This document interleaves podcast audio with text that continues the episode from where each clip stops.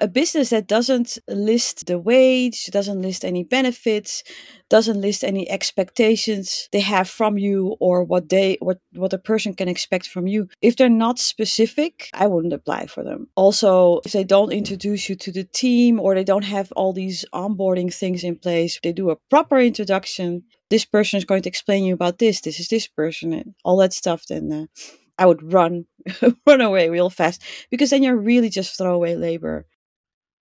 Hello, everyone, and welcome to Dreading Sundays. I'm your host, Daniel K. Chung, and today I have the one and only Bibi the Link Builder.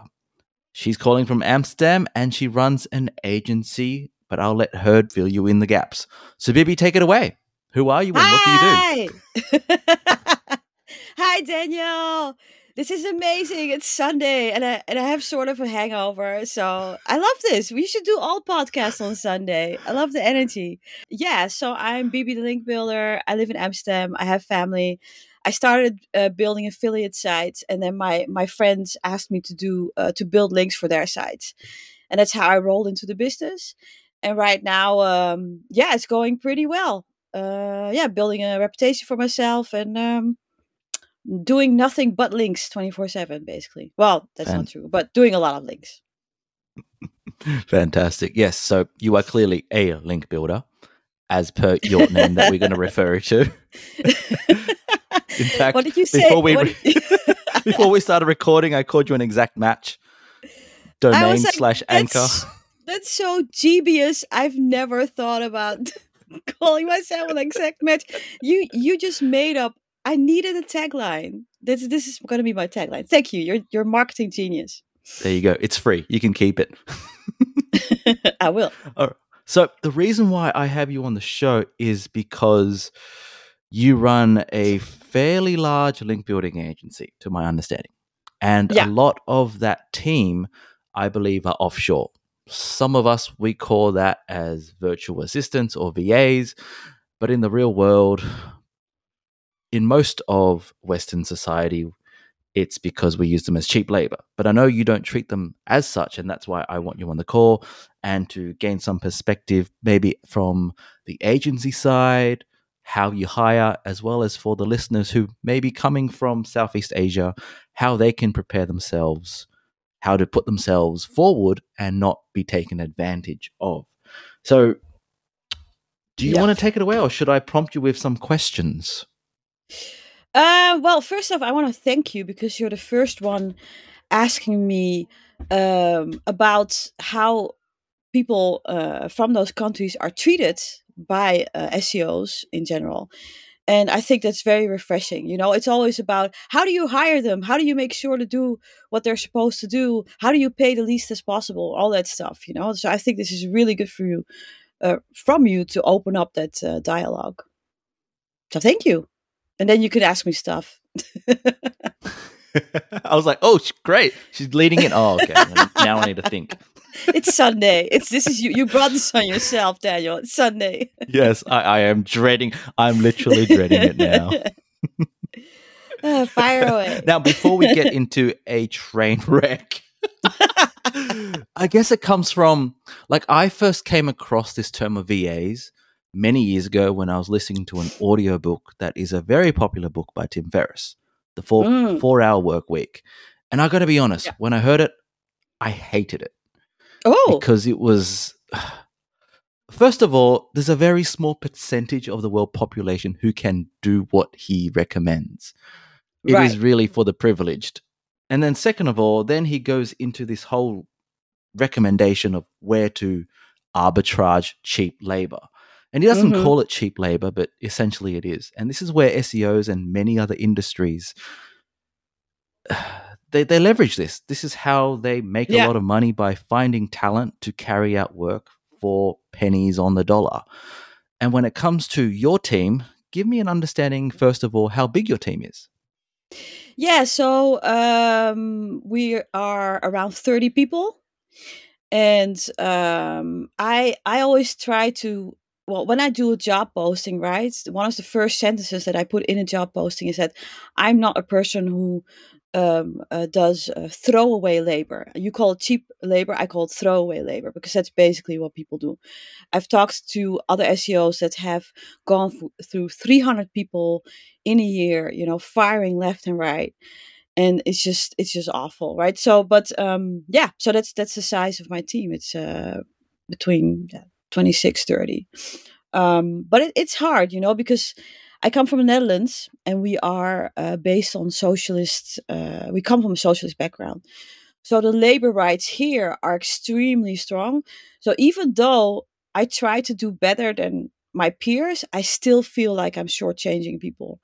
Um, so I'm always trying to make things better for them. Just now, the Roe versus Wade was overturned, and then I realized I don't even know what the abortion stuff is in the Philippines. How is that uh, regulated there?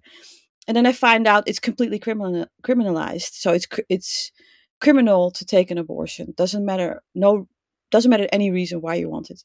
So I, I just offered in in the channel there to um, if anybody has an unwanted pregnancy that then I want to see if I can help them with that.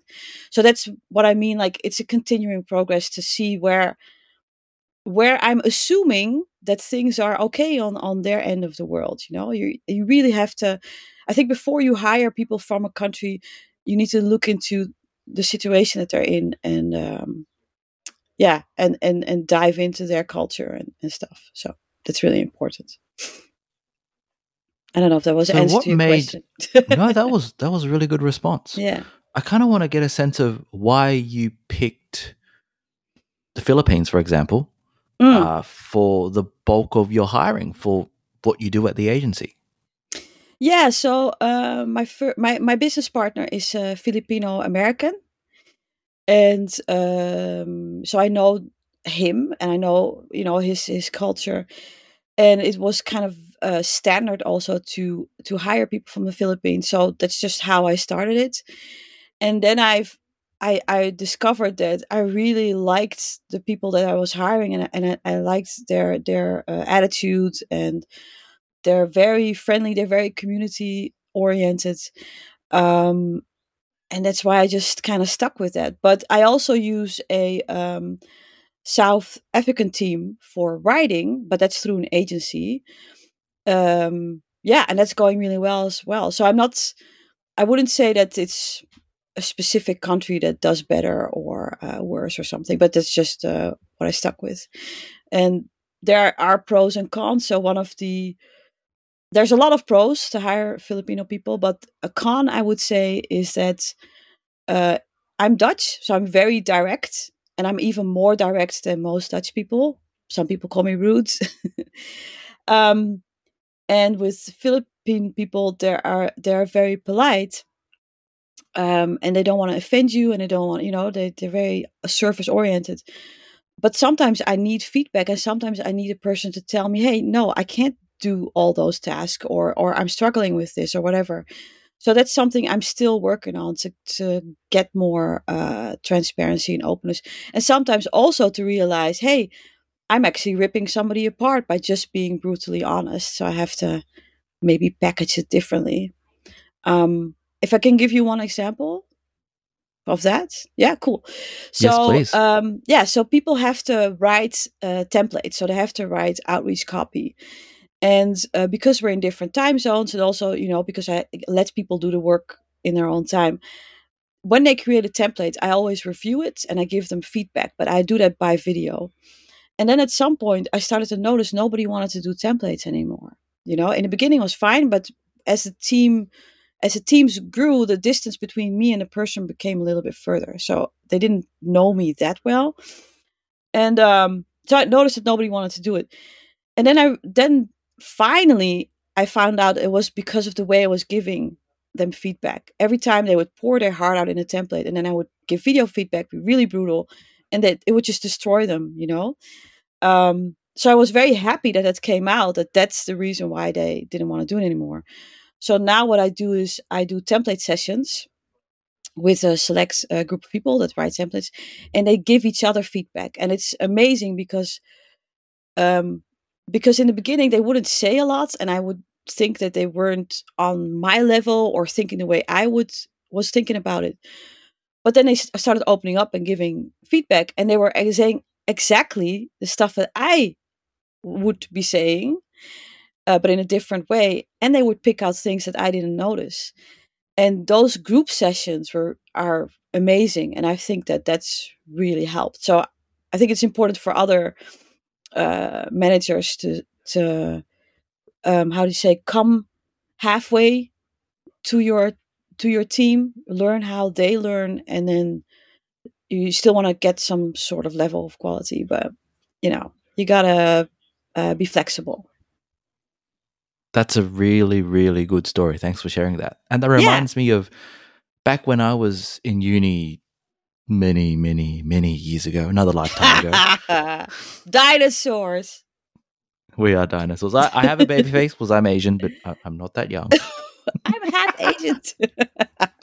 That's why you have the half baby face. but you know, I remember struggling at uni because you were only assessed a certain way. You were yeah. you could only demonstrate that you understood something or aka competency if you could memorize and regurgitate a certain way. And that's the same when you're hiring anyone, whether they're local or somewhere else, is that mm-hmm. you can't assume that culturally you communicate the same way. And even if you do come from the same culture, maybe they communicate in a different way from you. yeah. And that's something that, you know, as a manager, as anyone who's hiring someone else, just because you think, as you said, the way you are being direct is how you naturally and can effectively and honestly deliver something, the recipient may have their own experiences of why that's bad. And that also takes me back to my agency experience when whenever we would have a call with our VAs who are also from Southeast Asia, it always Yeah. felt as though they were very scared, as if I think Yeah. every instance where they've been in a meeting, someone gets fired. And that's how a lot of big companies have treated them. And so that was Oh something my that my boss at the time also recognized and was like, okay, we need to kind of prepare them for the meeting and let them know what the agenda is. No one's in Yes. trouble. We're just discussing work. It's all good. And these are the things that, you know, from a Western society, we don't understand because it doesn't happen to us as much. So I'm keen to understand or get some more tips from you from the agency side before we dive into how, you know, a VA could further their career and earning potential. Ooh, um, yeah. So it's it's been a roller coaster because I grew up. I, I I think I grew pretty fast, and I had to learn real quickly how to manage people, and I'm still learning. You know, but mm, I think you have to try all kinds of different angles to get people's feedback and get their discover their real thoughts. And um and don't don't be stubborn that you just like you said it, that your way is the best. Um the other thing is that you have when you hire a person right in the beginning you have to be really close with them and go with them through the process because there will be red flags or or green flags. And if those red flags pop up you have to you have to address them right away. For instance maybe somebody isn't communicating or they're not uh, tracking their time in a, in a good way or whatever all those kind of things um, you have to uh, uh, talk to them about that right away because otherwise because it's remote work once you get in the in the busyness of all the things you, you lose track of how somebody is doing and they just slip away uh, and then it's too late and you you might have lost a really good uh, uh, person. So in the beginning give them basically overload them with attention and uh, and note down all the red flags that you have and address them right away in the first month. And not in a top down you know you did this wrong thing but just in a in a dialogue.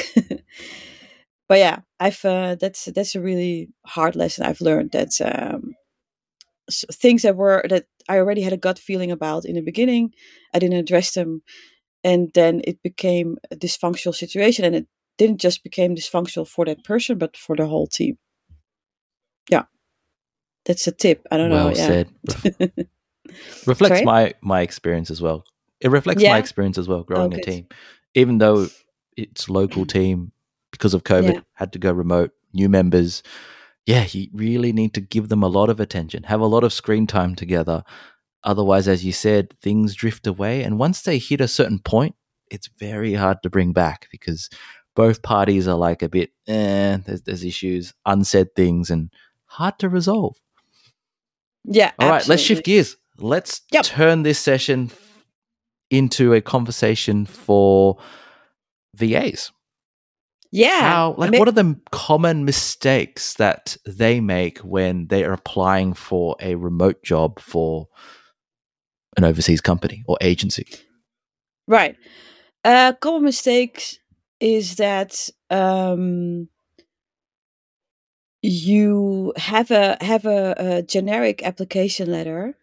That's the first thing you send once you see a job opening, and you have it completely perfected, but it's in no way tailored to the job posting or the company that you're writing for. I think that's a, to me that's a big mistake.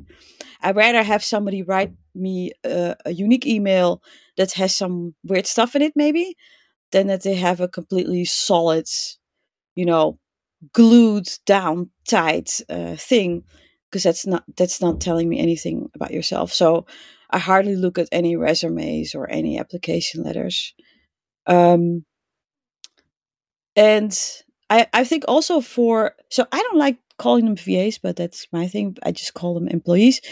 Mm, for for people applying for a job um you should also set your own filters and your own boundaries and your own red flags. You know don't i understand that it's not you can't always be that selective that's really hard of course coming from a person in a rich country or whatever you, you can't always be that selective but i don't know I imagine having a bad employer is basically destroying your soul and will do you way more damage. So, if possible, please set some kind of basic, basic uh, filters for yourself. What kind of employer you want to have, because otherwise they, they they will they will destroy you, or they might not even pay you or whatever. You hear you hear that stuff as well. So yeah. yeah, that's so my first tip. how can they kind of discover what these red flags are f- for a business who may potentially end up being a complete horror story? Yeah, I think uh, a business that doesn't list uh, the wage, doesn't list any benefits, doesn't list any expectations they have from you or what they what what a person can expect from you. If they're not specific, uh, I wouldn't apply for them. I, I like complete total transparency upfront about uh, what's going to happen when you work for them. Also if they if they don't introduce you to the team or they don't have all these onboarding things in place where they, they do a proper introduction this is what you know this person is going to explain you about this this is this person and all that stuff then uh, i would run run away real fast. Because then you're really just throwaway labor they just use you and then they just throw you away That that really hits the mark.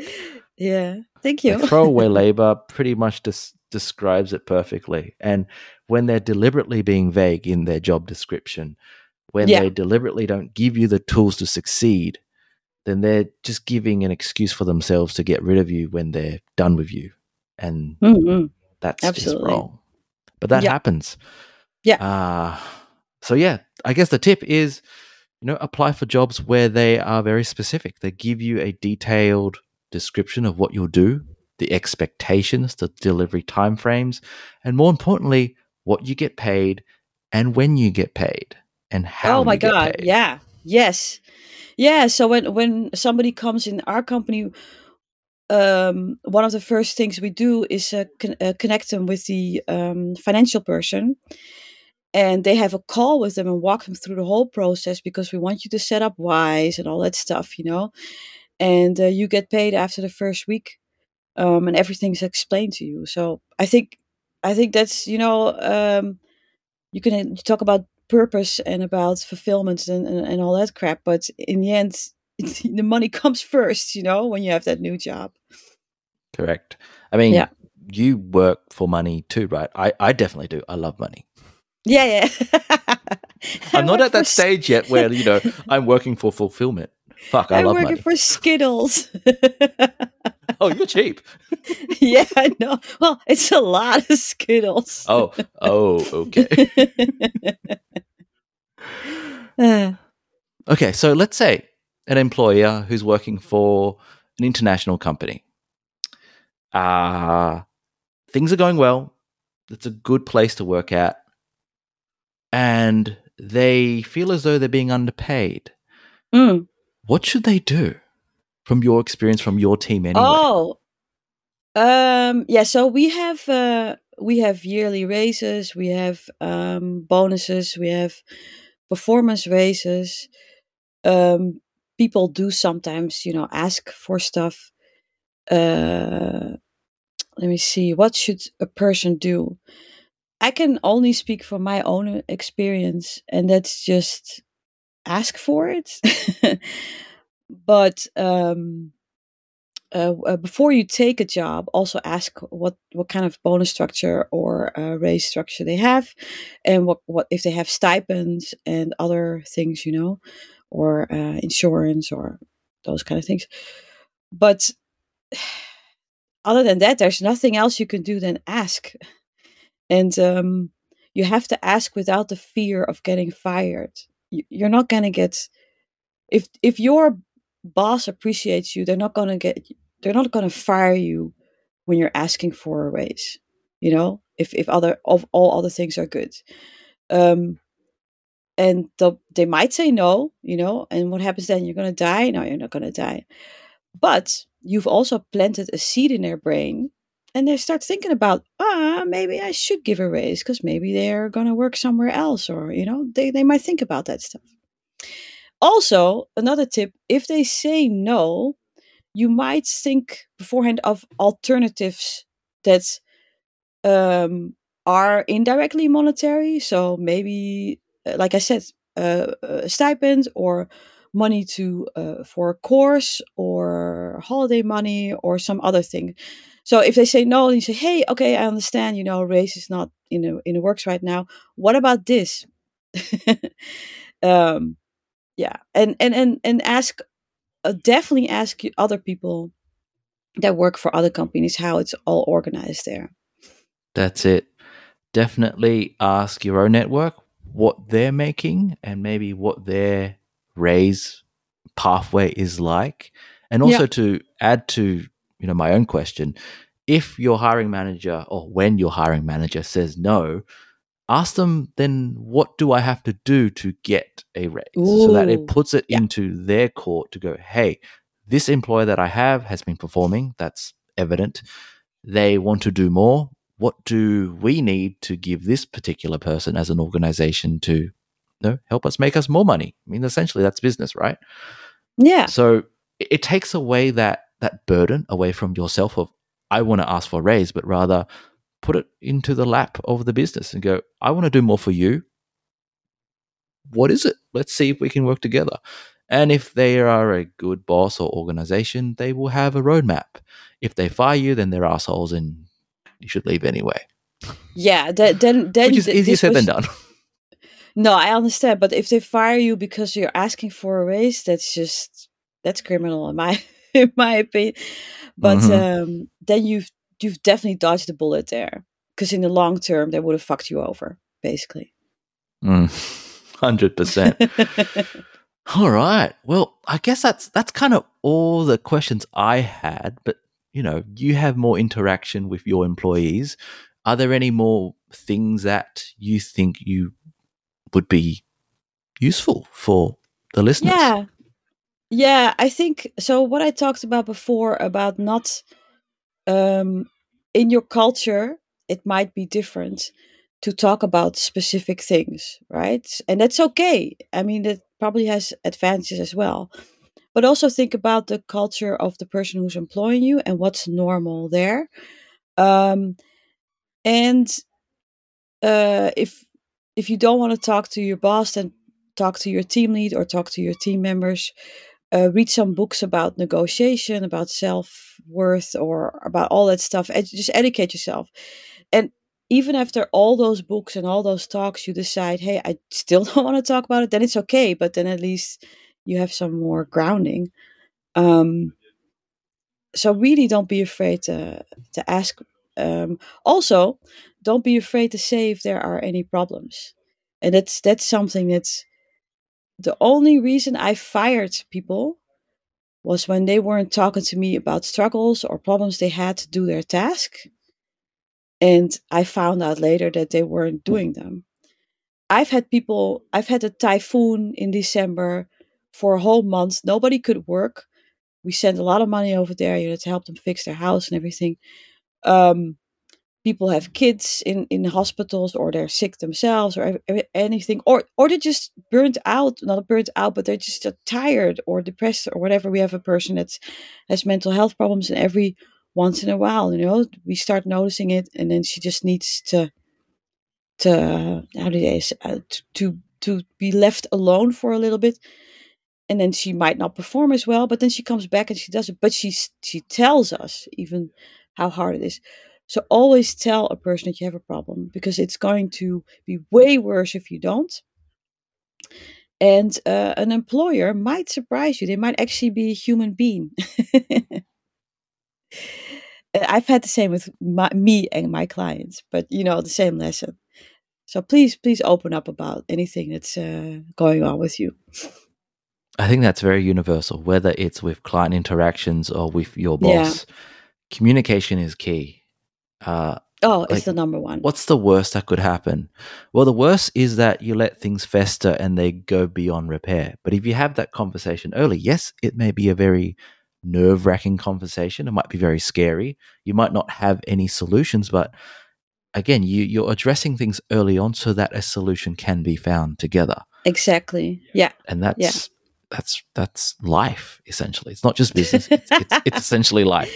yeah, man. Talk about stuff. awesome. Well, that that's kind of everything I had, and thank you so much, Bibi. This has been enlightening, and thank you for sharing your personal experience as yeah. a boss and manager. And thanks for introducing a human side and empathetic, empathetic, mm-hmm. empathy. I can't I, I enunciate, even... but That's a Sunday for you, Daniel.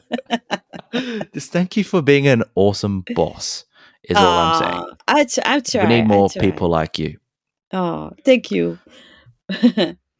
all right. Thank all you so much for having me. And let's keep this going. Um, I know you have a little surprise in store for an upcoming one, right? Oh, actually, right? yes. Yeah. Well, let's talk about the next episode, which is coming after you.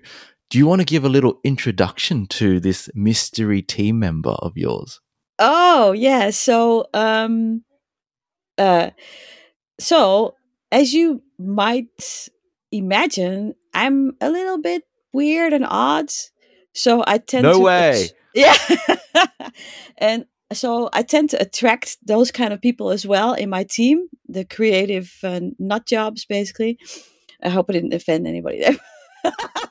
but anyway, so this this person is just um he is so amazing and so wonderful and weird and really out there um and always always trying to you know grow beyond expectations of what people think that you can achieve as a as a person from the Philippines so yeah i hope i hope he has the you know the guts to uh, actually show up because it's you know, like I said before, it's, still hard to speak up for a lot of people. So let's see if he shows up uh, next uh, episode.